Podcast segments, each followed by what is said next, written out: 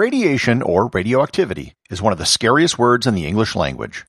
While radiation can indeed be very dangerous, most people don't really understand how it works, and it's often treated as magical death cooties, which leads to unwarranted fear. Learn more about radiation, how it works, and where it's found in nature on this episode of Everything Everywhere Daily.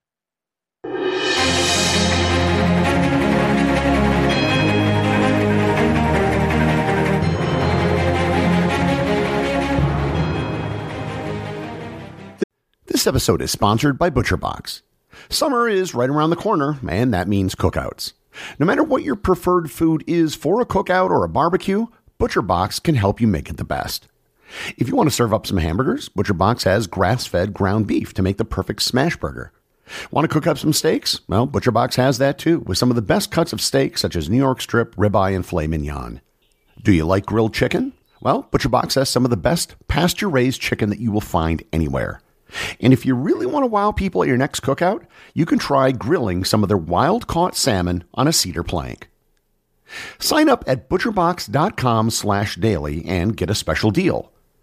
ButcherBox is offering my listeners a free for a year offer plus an additional $20 off.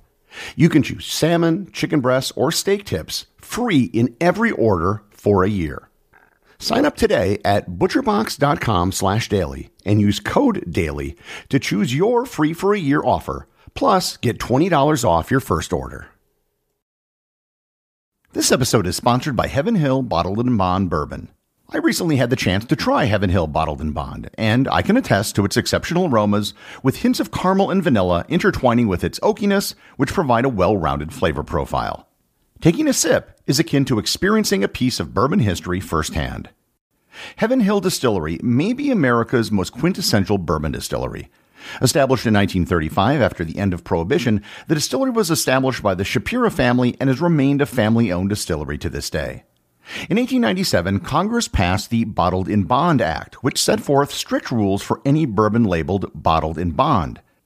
Heaven Hill Bottled in Bond Bourbon goes beyond the stringent requirements of the law by aging its bourbon for seven years, not four. The end result is a gold medal winning bourbon that truly stands out. Available nationally, look for a bottle at your local store. Heaven Hill Bottled in Bond. Heaven Hill reminds you think wisely, drink wisely. This episode is brought to you by the Travel Photography Academy. Have you ever been on a trip and wondered why your photos don't turn out like the images you see in travel magazines? If you're going to spend thousands of dollars on a trip and hundreds to thousands of dollars on a camera, you owe it to yourself to get the highest quality images from your trip. That's why I created the Travel Photography Academy. I set out to travel around the world in 2007 with an expensive camera and I had no idea how to use it.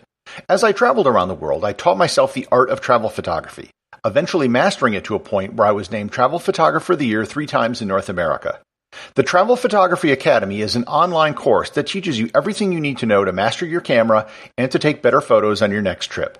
To improve your photography and to get better images on your next trip, visit travelphotographyacademy.com or click in the link in the show notes. We need to start any discussion of radiation with what it is. The textbook definition of radiation says that, quote, radiation is the emission or transmission of energy in the forms of waves or particles through space or through a material medium. Unquote. This actually includes a large number of things, including light, radiant heat, and radio waves. However, when we hear people talk about radiation, they're usually not talking about light bulbs and radio antennas. That's because there are two different types of radiation ionizing and non ionizing radiation. Visible light, radio waves, and the things we deal with on a daily basis are all non ionizing radiation. The stuff that deals with nuclear power, bombs, or medical procedures is all classified under ionizing radiation. Ionizing radiation just means that the energy emitted in the particle or photon is high enough to remove an electron on an atom or break a molecular bond. For the rest of the show, when I refer to radiation, I'll be referring to ionizing radiation because that's really the focus of the episode. Ionizing radiation comes in three forms alpha particles, beta particles, and gamma rays. All three of these types of radiation are due to a process called radioactive decay. So if you remember back to your science class, all atomic nuclei are made up of protons and neutrons. Protons have a positive charge and neutrons have a neutral charge. the number of protons determines what the element is. For example, iron will always have 26 protons. If it had anything else, it wouldn't be iron. However, iron or any other element can have different numbers of neutrons. 92% of all iron in nature has 30 neutrons. There are also some that have 28, 29, 31, or 32. All of these different numbers are called isotopes.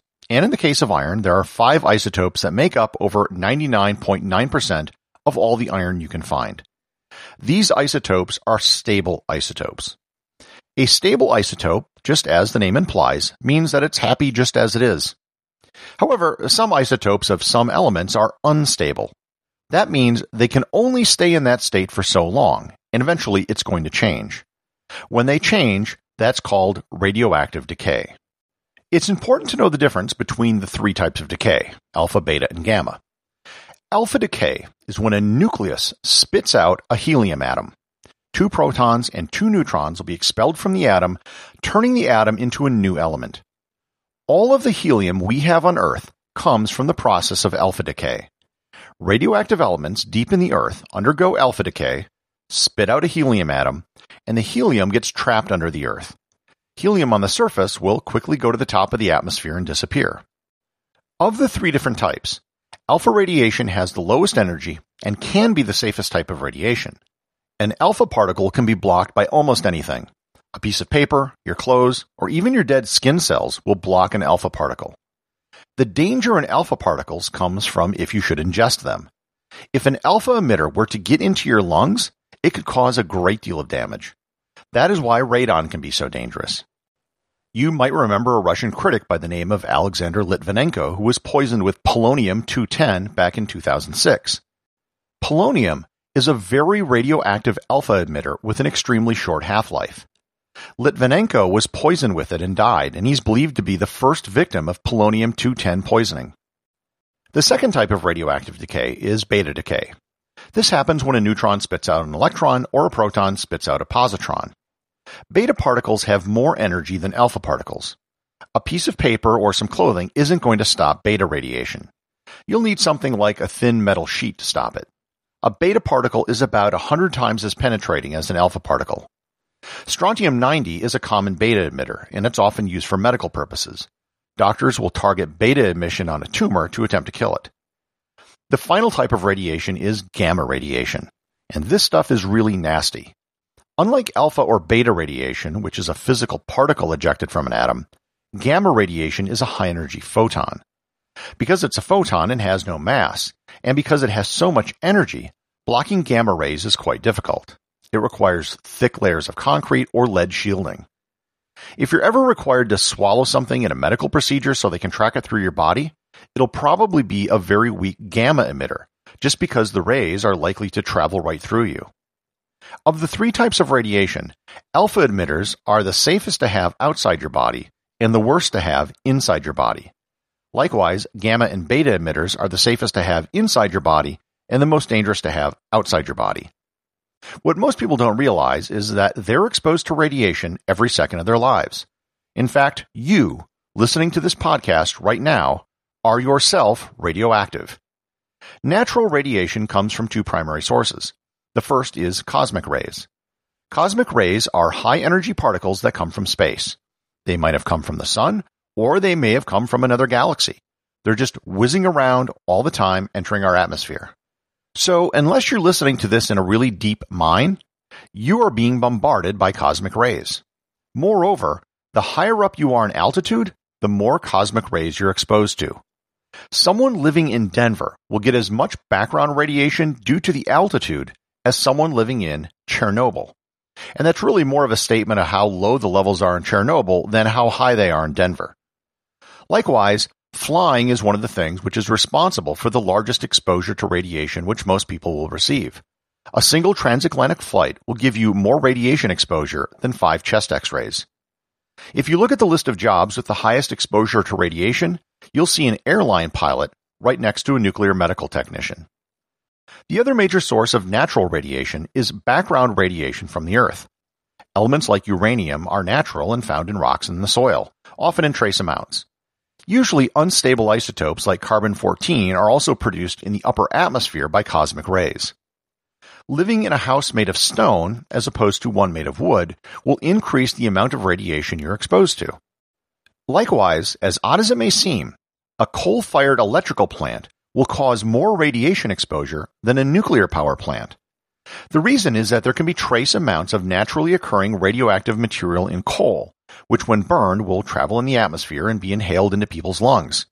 Everything in a nuclear power plant, however, is shielded and never exposed to the outside. This natural radioactive decay is also what's responsible for most of the heat in the interior of the Earth. Geothermal energy is really just nuclear power using the Earth's mantle and core as the reactor.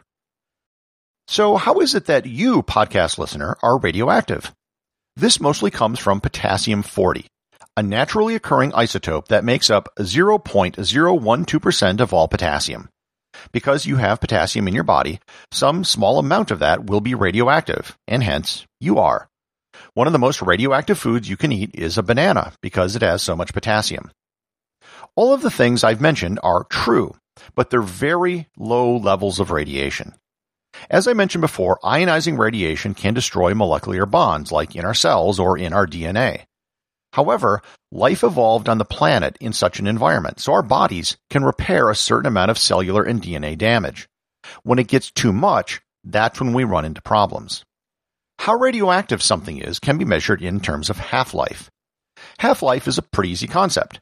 Because radioactive decay involves an atom changing into something else, the half-life is just the length of time it takes for a unit to become half that amount.